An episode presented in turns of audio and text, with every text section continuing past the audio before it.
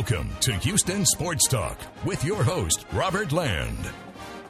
Thanks for checking into the best Houston sports podcast. And joining me is maybe a sadder than usual Houston Cougar alum after a tough end to an incredible UH basketball season.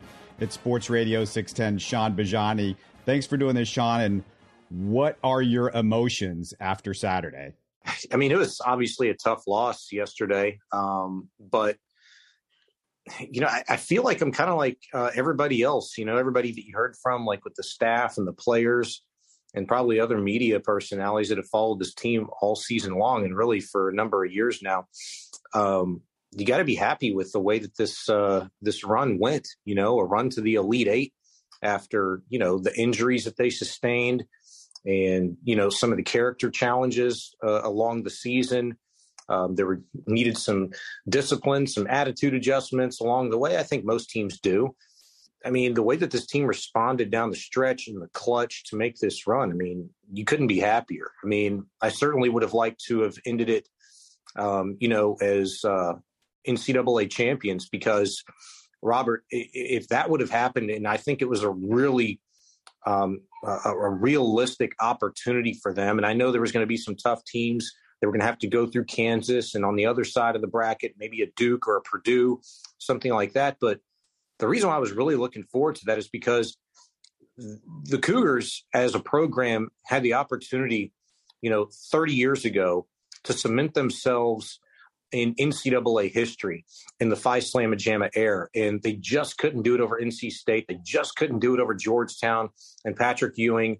You know, Valvano and Ewing stood in their way. And um, I thought that if they would have won the title this year, that would have gone down as probably um, the toughest road ever to win an NCAA title, not just because of the injuries, but because of the seeds that they would have knocked off to do that. You know, they they beat a number 15 the first round. They went through a number four. They went through a number one. Villanova was a number two. Um, on the other side, I was really pulling for Purdue because that would have completed the trifecta. They would have knocked off a one, a two, and a three, and a four, really. So the golden sombrero, and they're the five. That would have been huge. And the first five to ever win a title, by the way. That that could have been them this year. Not just that, you know, trying to come back after losing all five of your starters that you took to a Final Four, losing probably your two best players and Mark and Sasser. I want to talk about the Villanova game though, Sean, because going to the game, I felt good because Nova didn't have the NBA talent some of the teams do. Uh, that type of team made me nervous with U of H being talent that depleted with without Sasser and Mark. You know that the type of team that U of H had, I'm saying, made me nervous. I also felt great with basically having a home court advantage and major props to Coug Nation that traveled to San Antonio. But when you look at it, I mean, it, it felt like it was there for the taking, which is, I think, one of the things that made made me a little bit frustrated. I, I think the journey that the Cougars were on this year, and you know, a, a lot of the, the, really good basketball minds that were on coverage you know, on TNT, CBS uh, throughout this tournament. I mean, they know this team. And that's one of the really in, more enjoyable things about watching the coverage is that these guys know their basketball. They know these teams. And the fact that Houston has put themselves in a position to be respected um, by other talking heads and uh, basketball analysts throughout the course of the season is huge. So you know, me like them, like I think a lot of other people that have followed this team for so many years, in particular this season, I, I felt really good about their chances uh, going into that Villanova matchup on Saturday. The thing that really worried me was the shot making ability because this is a team, you know, that has been very, very streaky um, and really struggled all season long with three ball with a number of players and Edwards and Sheed, I know, uh, uh, you know, stepped up um, huge a couple of games ago, and, and, that was great. But there's always that fear in the back of your mind, like, can they continue this? You know, like when are they going to hit a wall? When are the threes not going to fall? When can they capitalize on their free throw making? And being one of the worst free throw shooting teams in the entire nation, that was my concern. And the way that that game played out um, Saturday in the first half, it, it, was like my worst my biggest concerns were kind of like coming to life. They got in early foul trouble. They weren't making threes. They weren't hitting free throws. Um, they were turning the ball over. And it just seemed like it was trending to be one of those games, Robert, kind of like the Baylor game last year in the Final Four when they ended up smoking the Cougs because of many of the same issues that they were having. And, and the difference between then and now was this team is not going to be out athleted by a lot of other squads. They've got some dudes, they've got the length, they've got the size, they've got the smarts. Just unfortunately for them, you know, yesterday, I just thought it came down to a couple of things, not necessarily what they didn't do well early, because they made it a game. They tied this game. And when you tie a game, no matter what time, it's always a brand new ball game. I just thought second chance opportunities, they got plenty of them, and they couldn't capitalize when they went beast mode on the offensive glass in the second half. And then they missed some terrific wide open looks at three down the stretch. Just really hurt them. Was there anything that you were yelling at your TV for Kelvin Sampson to do, Sean? Because here's what was driving me crazy. Three quarters through the first half, I could tell this was totally at Nova's pace. They were going to out Coug the Cougs if that continued. I was desperately yelling at Sampson, start trapping the basketball, not necessarily full court, but definitely half court. They needed those live ball turnovers for some easy baskets, and they needed to make it frantic. I think it's a really good point. Um, this is kind of it's kind of a systematic thing, right? I, I don't know how much college basketball you typically watch, Robert, throughout the course of a season. I mean, if you're like me, most of my watching, most of my viewing comes during March Madness outside of just the Cougs alone. But what really bothers me is that, and I'm sure there's a reason for it. I know you want to keep your players fresh, and given the Cougs in particular, you know, going with a seven, eight man rotation at best, um, you're limited in what you can do. You got to keep guys out of foul trouble, and you got to keep guys fresh. Those are Kelvin Sampson and that staff's two main priorities when it comes to just bodies on the floor. But what I would like to see more often, and what I really thought you needed to do uh, against Villanova, is don't be so systematic with the press. We can we can count two or three instances during the course of your average college basketball game when you're going to see a press. And I thought it was so predictable. And it worked out. The Cougs executed a couple times late on the full court press yesterday. It's what, you know, had them an opportunity with 25 seconds um, to even still be in that game. They couldn't get those shots to fall. But I would like to see some intermittent like challenges you know, from Kelvin Sampson defensively. Like, let's challenge them on a press here. You know, let's catch them off guard. Doesn't mean you have to come right back to it. It doesn't mean that if Villanova execute breaking that full court press to perfection, it doesn't mean it's not going to work the next possession. You have to be a little bit unpredictable with that. And I just thought the Cougs missed some opportunities there because it became clear, you know, and I might be getting this timestamp wrong, but I'd say with about 10, 11 minutes left in that half, the energy just changed. And Taze Moore brought it all. And he just kind of flipped script on everybody. He got everybody to kind of follow him. Sheed wasn't making shots. Edwards wasn't making shots.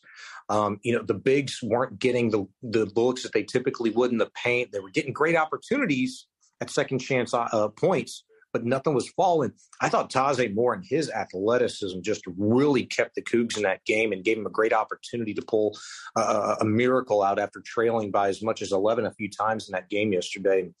That that was really my only thing, Robert, is just let's not be so predictable, so systematic on on on the press.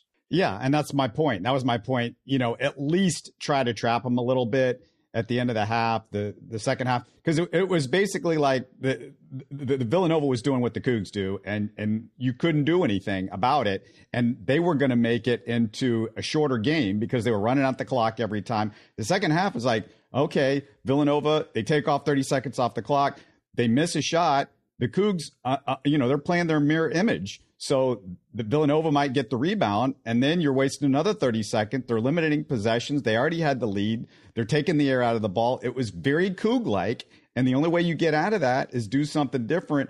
And you mentioned Taze Moore.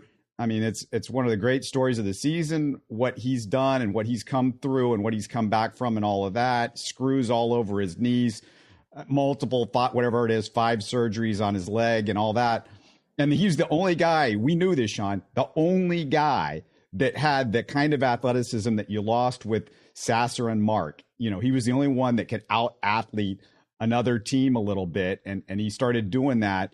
But again, the, the, the, you just let Villanova shorten the game and you know, and you're, and you're not getting turnovers, and Villanova's too smart for the live ball turnovers. And also, Sean, I had the host of the Scott Holman podcast on before the tourney, and I asked him, "Hey, give me the one key for this whole thing, the one key, the one guy, whatever."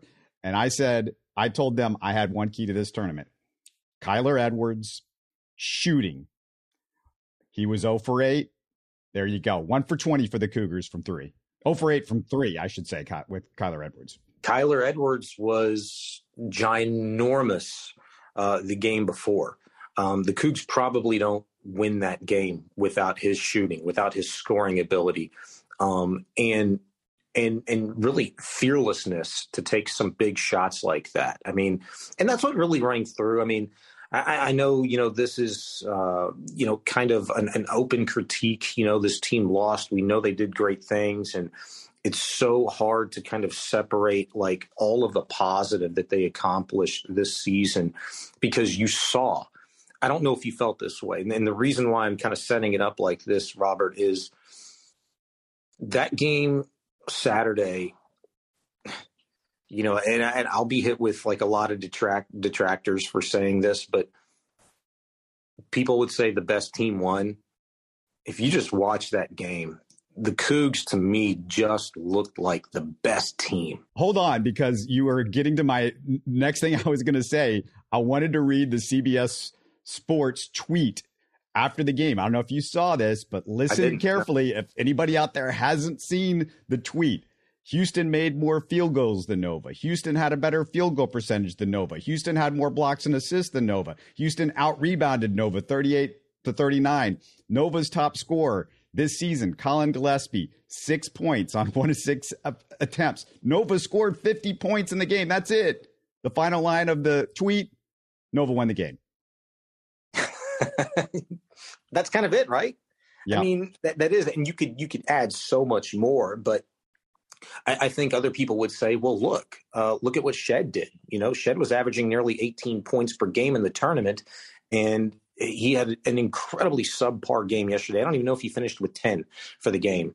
Uh, to go back and look at the box score, Edwards, I mean, look, all of their shooters couldn't shoot, you know, on Saturday. And that was it. And what, what, what I mean, and, and I agree with you. I agree with all of those points in that tweet, basically. But what, what I saw last night and I went to bed thinking about is that just to the eye test, if you watched one singular game, you know and and that's what it becomes about this time of year is one singular game those two teams in the elite 8 duking it out to see who's going to be one of four teams in the entirety of college basketball remaining to do something special this year the cougs to me looked like the better team and i'm not going to say better coached because you know, Wright is a fantastic coach for Villanova and has been for so many years. I've got a lot of respect for him. I, I, I was actually, I've been a big, very big Villanova fan for probably going on 20 some odd years, all the way back to Kerry Kittles. He was my guy. I love that dude. Um, so I've got respect on both sides, but I just thought athletically, discipline, effort. Sure, they didn't make the shots, but the grit, the resilience that this team encapsulated this season, which really kind of harkens back to what we respected and remember really of those great Houston Rockets teams um, in the 90s, those championship teams, all of our favorite sports teams across the board. That's just kind of what Houston has become about. And I think, you know, that hashtag for the city that that is so much more than just a hashtag. That is so much more than a calling card. That is so much more than a great catchphrase. That's what it is. It is always for the city. This city just gets behind its teams. You know when they they recognize a winner. They recognize hungry individuals and that's what this cougar squad was and that's why they were so fun to watch and root for all season long but I, I just thought they were the better team. And if not for you know, a couple of missed buckets here uh, on a second chance opportunity. If a three would have fallen, one at the top of the key, I think it was Shead that took one late. We could be talking about something totally different today. Yeah, three pointers, you can say that in the NBA, college basketball. A lot of times it just comes down to who makes them. Free throws. Free throws. Well, yeah, the free, free throws, obviously, too. And it's unfortunate that's that's the one really bad part of, of the entire Cougars game, and they do everything else right. They they just haven't been able to get the free throw thing down. You mentioned the Rockets. I just want to say for a second, I don't want to dwell too much on the Rockets, but you know, I got Olajuwon behind me in his Rockets uh, Clutch City jersey, along with Guy V. You'll see there too. On yep. the other side of me, I got a Rockets baseball cap. This is this is on YouTube if you're listening to it on the podcast. But the Rockets, I hope they were watching this game. I hope they were taking notes. I hope Stephen Silas uh, has been taking notes this season. It just it doesn't seem like it because everything that you see the Cougars are doing, the Rockets are not doing during a basketball game. The the defense, the rebounding, the blocking out, the getting back uh, on defense on the fast break, all the little minutia. And I'm gonna I'm gonna get to Sampson uh, in in a few minutes, a little bit more on Sampson. But all that little minutia, Sean, that that's what U of H has become about, and it just it drives you crazy that the Rockets, all of that stuff that they don't do, and yet we have a team across town, basically the same owner owns the owns the Cougars and Kelvin Sampson that owns the Rockets, and yet it's like they're mirror opposites of each other. You know, I'm so glad you brought that up um, because I want to give so much credit to the job that Kelvin Sampson and that entire coaching staff, um, hell, all the way down to the video coordinators have done, Robert, because that's what it takes. It takes literally everybody. And sometimes it is a video coordinator, it is an offensive or defensive analyst. It takes somebody with balls to sometimes step up in a meeting room or send an email or catch somebody in the hallway and tell them they noticed this, that, or the other thing. And those can make the smallest little differences. And believe it. I'm telling you, believe it. That Cougar staff, every single one of those guys has massive balls because it's taken that to go from what they accomplished last year to, to not having any one of their starting five this year in the tournament to to undergo you know the injuries that they've uh, sustained this year and continue to make this run to the elite eight and not be regarded as a cinderella esque team to do so but a team that you need to fear you know going down the stretch that's that's coaching that's just trusting each other that's playing with the utmost confidence that if I've only played with a guy for five games, it feels like I've played him played with him for 55 games. And that is that difference is so incredibly stark from the Cougars to the Rockets. The Rockets just look absolutely robotic, selfish, um, just go where the wind blows. Like it's like they've never played with anybody on the court before. And it's almost sometimes they don't show even a willingness to want to. It's, well, I'm going to see what I can do here. The Cougars, the ball movement, the move, the movement away from the basketball. I mean, you name it. Like this team just gets it. The movement with a purpose, which is that's one thing you just don't see. I said I would get back to Kelvin Sampson. I'm gonna just I gotta throw this out here and just in the last five seasons, Kelvin Sampson's Cougars have gone to the round of 32, then the Sweet 16, then they had that canceled postseason where they were 23 and eight, won the conference, then the Final Four, then the Elite Eight. Sampson's won three conference coach of the years. The Cougs are 79 and four at home in the last five years. 79 and 4. He has more conference titles, Sean, than Guy V. Lewis. Has the best winning percentage in UH history, the best. Has 10 NCAA tournament wins in the last four years. In the 34 years prior to that, they had none. Big zero. Sampson has more wins at U of H than James Dickey, Ray McCallum, Clyde Drexler, and Alvin Brooks combined. What what more needs to be said? Do you want me to stand up on my chair right now and say, no, Guy V. Lewis is still the greatest coach in U of H history? Hey, look, you know, I used to get berated all the time uh, when I hosted a show with Barry Warner, you know, back in the day, because a lot of the arguments that we would get into was, you know, the people that he deemed the greatest of all time, the Otto Grahams and the Joe Montanas and the Steve Youngs. And I'm like, Barry, these are all generational, you know, type things. Like you're talking about guys that did great things 50, 60 years ago, 20, 30 years ago. And the landscape has changed now. And to your point, Robert, in the the landscape of college basketball, how uber competitive is it? And you never know where the sniper's going to come from. You know, it we're, we're we've entered. We're not entering. We've entered an era of college basketball. And I know there's always one, you know, there's always going to be a Butler. There's always going to be a UMBC. There's always going to be an Iona. There's always going to be a St. Peter's.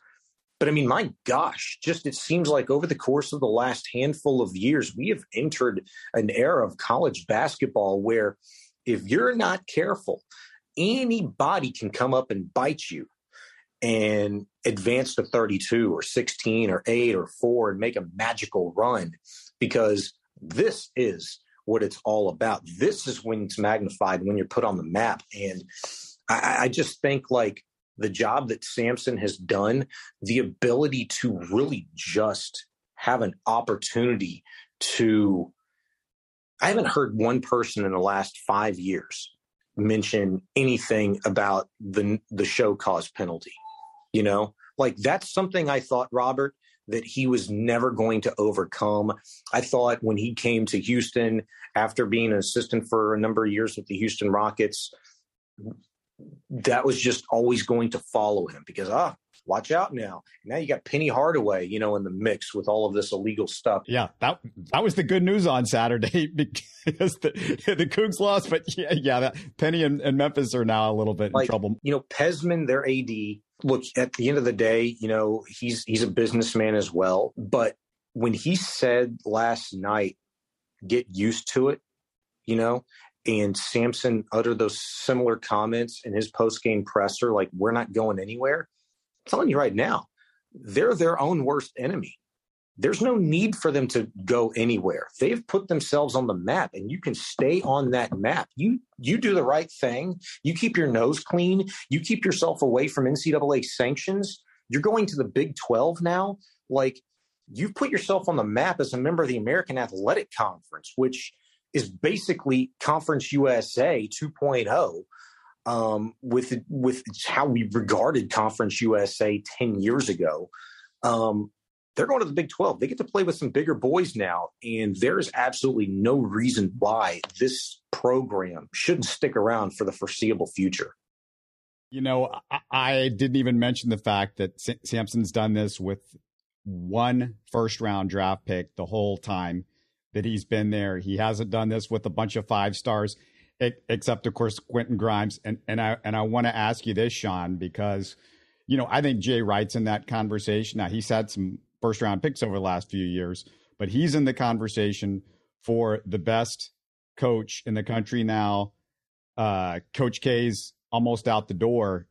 I feel like it, it's Sampson and Jay Wright, and I don't know who else is in that conversation because if you want to watch these games very closely, what you see is the Houston Cougars do all the little things well, and it's amazing. And you watch some of these other big boy schools with all their talent, and they're not doing all the things that they should be doing. And the Cougars overachieved. And there's a long list of first seeds and second seeds and third seeds that didn't get as far as, as U of H. I mean, you looked at the list on Friday and you're like, where did everybody go? Where's Auburn and Gonzaga and you know Tennessee and et cetera, on and on and on. No, it's. I think it's a great point, and I just think you could look at a piece of paper and it'll tell you how to uh, ascertain who is deserving of Coach of the Year, but and that can be an excellent guideline, a great template, and and I understand why it has to exist, but people that make these decisions are college basketball fans. They know the game. Um, and you can't not take into account the totality of the last five years at U of H. Um, and Sampson talked about it in his post game presser yesterday, you know, from begging fans to just incentivizing them to please come to our games five years ago. And nobody would. I can't tell you how many stretches of, of that kind of culture that I've been through uh, in my lifetime at U of H you know? Like it's literally been this the ebbs and flows and this is for all sports basketball baseball football certainly we've experienced it. Not just that creating a culture. But you're talking about prior to yesterday's loss the possibility potentially is a better word this could have very well been potentially a team that was making four straight final four appearances four straight because the team that got bounced in the Sweet 16 a few years ago, that was Final Four ready. I firmly believe that. And sometimes, you know, you don't bring your best uh, in a singular game. That team was Final Four ready. The postseason that was canceled, that team was Final Four ready. I firmly believe that. Last year's squad and this year's squad, I thought in particular, this year's squad was built because of the experience, the totality of experience that so many of these players had. And you don't get that unless you have a coach and a staff that is making the right decisions, that knows how to coach without their star player on the court, without two of their best players on the court, without guys being fully healthy. And when they're up against it in crunch time, sometimes there are just simply better coaching decisions made. He might have been regarded before this season as maybe a top 20 coach. He's a top five coach right now. And I'll never say that he outcoached or uh, I just won't say he outcoached right yesterday. I mean, he didn't. The, the better team yesterday in a singular game did win. Villanova did more down the stretch to execute, set themselves up early uh, to be in that position to win a game. And Wright is excellent coach, a Hall of Fame caliber coach. But Kelvin Sampson put his name in that class, not just this past season, but the totality of his tenure here at U of H. And that's, I firmly stand on that. When you take all of that into account, it's not about a lifetime achievement award. It is college basketball. Everything that has to happen to get you to this stage. He's done it and he's done it extremely well and better than anybody else in the country with what he's had to work with. He deserves it this year. I've been a Houston sports fan my whole life, and I can remember rooting for Houston teams going back to the late 70s. The teams that most captured my heart the Love You Blue Oilers, Phi Slamma Jamma, the 86 Astros, the Clutch City Rockets, the 17 Astros, all of them. This Cougar team, this particular Cougar team, the 21 22 team, is in that pantheon for me personally. I mean, the heart, the fun, the true teamwork. And maybe I need to say that again for the emphasis teamwork that these guys showed. And finally, just the ridiculous improbability of it all and all those factors that we've mentioned you know the Fabian White story you can throw into that with the guy that came out of Houston and loves the Cougars so much and has gone through a couple of surgeries and everything that he's been through and how beloved he is. He's going up in those rafters one day. And when I say that this is improbable, Sean, on Thursday night after the Cougs beat Arizona, FanDuel listed the Cougs as their favorite to win the whole dang thing. The Houston Cougars were the favorite at one point with just about eight games to go in the season or whatever it was. That's incredible, you know, and that, I think a lot of a lot of people in the city, you know, felt the same way. I, I mean, I, I know I know I thought they had a really great chance because look, anything can happen. We just saw it yesterday. Anything can happen. You know, when when when shots don't fall, um, you know, when you execute and you set yourself up for those opportunities and you just can't get a ball to go down, um, things like that. You know, I, oddly enough, I felt quite the opposite you know, with two minutes remaining in that Arizona game, when Shead put himself and the Cougars in a very uh, difficult position, trying to break the full court press, got trapped in the corner a couple times, threw the ball away, two turnovers. Arizona gets one more bucket off of that turnover, off of those turnovers to go down. The Cougs might not be an Elite Eight team, and we feel a little bit differently about this squad, but – they overcame. They stuck to it you know? They they're disciplined enough mentally to overcome some late mistakes. They did they are disciplined enough mentally and physically to overcome a very poor second half yesterday one of my biggest takeaways from that game against Villanova was the fact that the adjustments that was made at the half by the staff and the players were tremendous. It's a very hard thing to do and come out in the second half and play a completely different basketball game. Look like a different team. Aside from their shots not falling, Robert, they looked like a different team in the second half. More energy, more discipline. They weren't biting on the pump fakes, more offensive rebounds, more contesting of shots, you know, less willingness to allow Gillespie and Villanova ease to meander through a lane, kick out, and get an open three. I mean, they made the adjustments necessary to be the better team and to be the best team yesterday. Shots just didn't fall late. One final note I want to make, and I mentioned the Luv Ya Blue Oilers a minute ago. I saw a small announcement after the game on Saturday about the Cougs bus coming back Saturday night at 11:30, and a message saying, "If you want to greet them on campus, the bus drops them off at the Guy V. Development Center."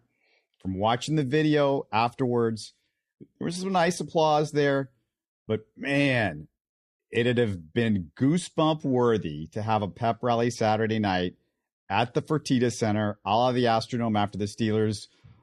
You know, those two losses in the AFC title game, you know, 40 years ago. It could have been a real scene if U of H bombarded social media and let the Cougs fans in San Antonio, which I don't think it would be too hard to do, let them all know about what was going on I think you would have had a scene at the Fertitta Center. I thought that was a missed opportunity. I'm just saying, Sean. Yeah. Hell, everybody was in San Antonio. They got to book it right back to Houston like in a flash, you know, to make that happen.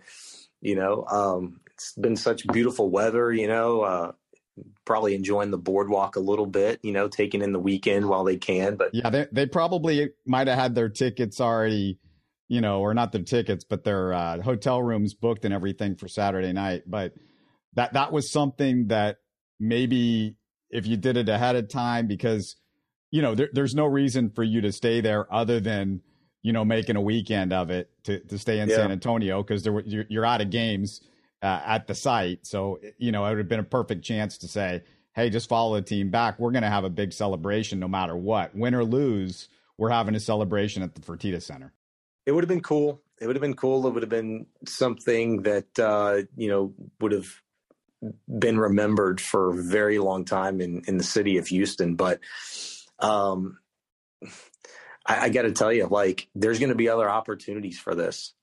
You know, there's going to be other opportunities, and I I think if you're if you're Pezman, if you're Sampson, if you're Fertitta, um, you know, Renu Khator, um, you're looking at this program athletically, not just from a basketball sense, but the entire athletic program at U of H. There's going to be so many opportunities for these programs to celebrate and really get the city behind them. We're, to me, we're still on the ground floor.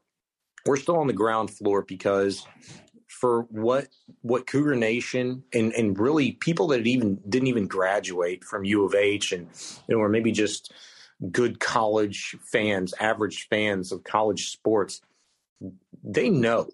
And they've been saying for years and years and years, man, it's time for the Cougs to get into a Power Five, to get to a bigger conference. And it's right around the corner, Robert. It's going to happen. And I, I just think we're still in on the ground floor, and the best is yet to come for this program.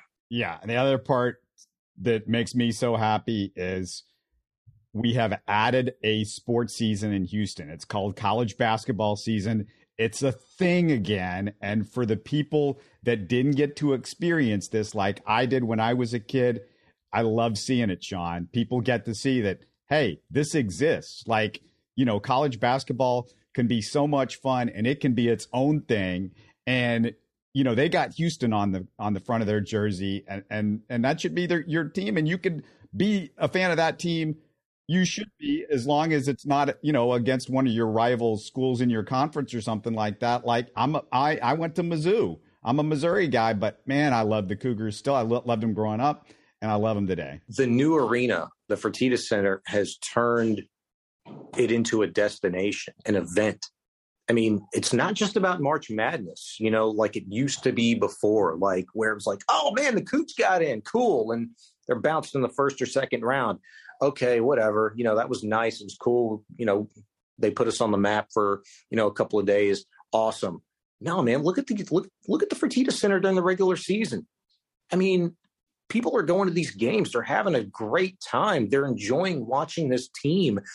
Um, you know, like the campus, I, I, can't tell you the last time I've been to the campus and I haven't seen cranes everywhere.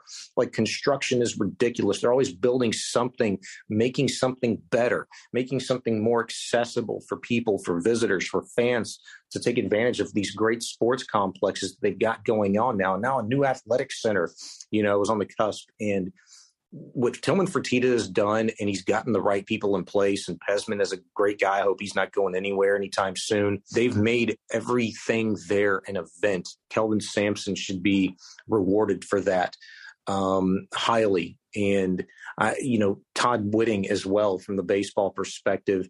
And, you know, look, the football program, let's, let's see if that continues to come along and get back to where it belongs as well. But, you know, to me, U of H is is is more of uh, a, becoming a destination spot now for your Friday, your Saturday, and your Sunday afternoon enjoyment.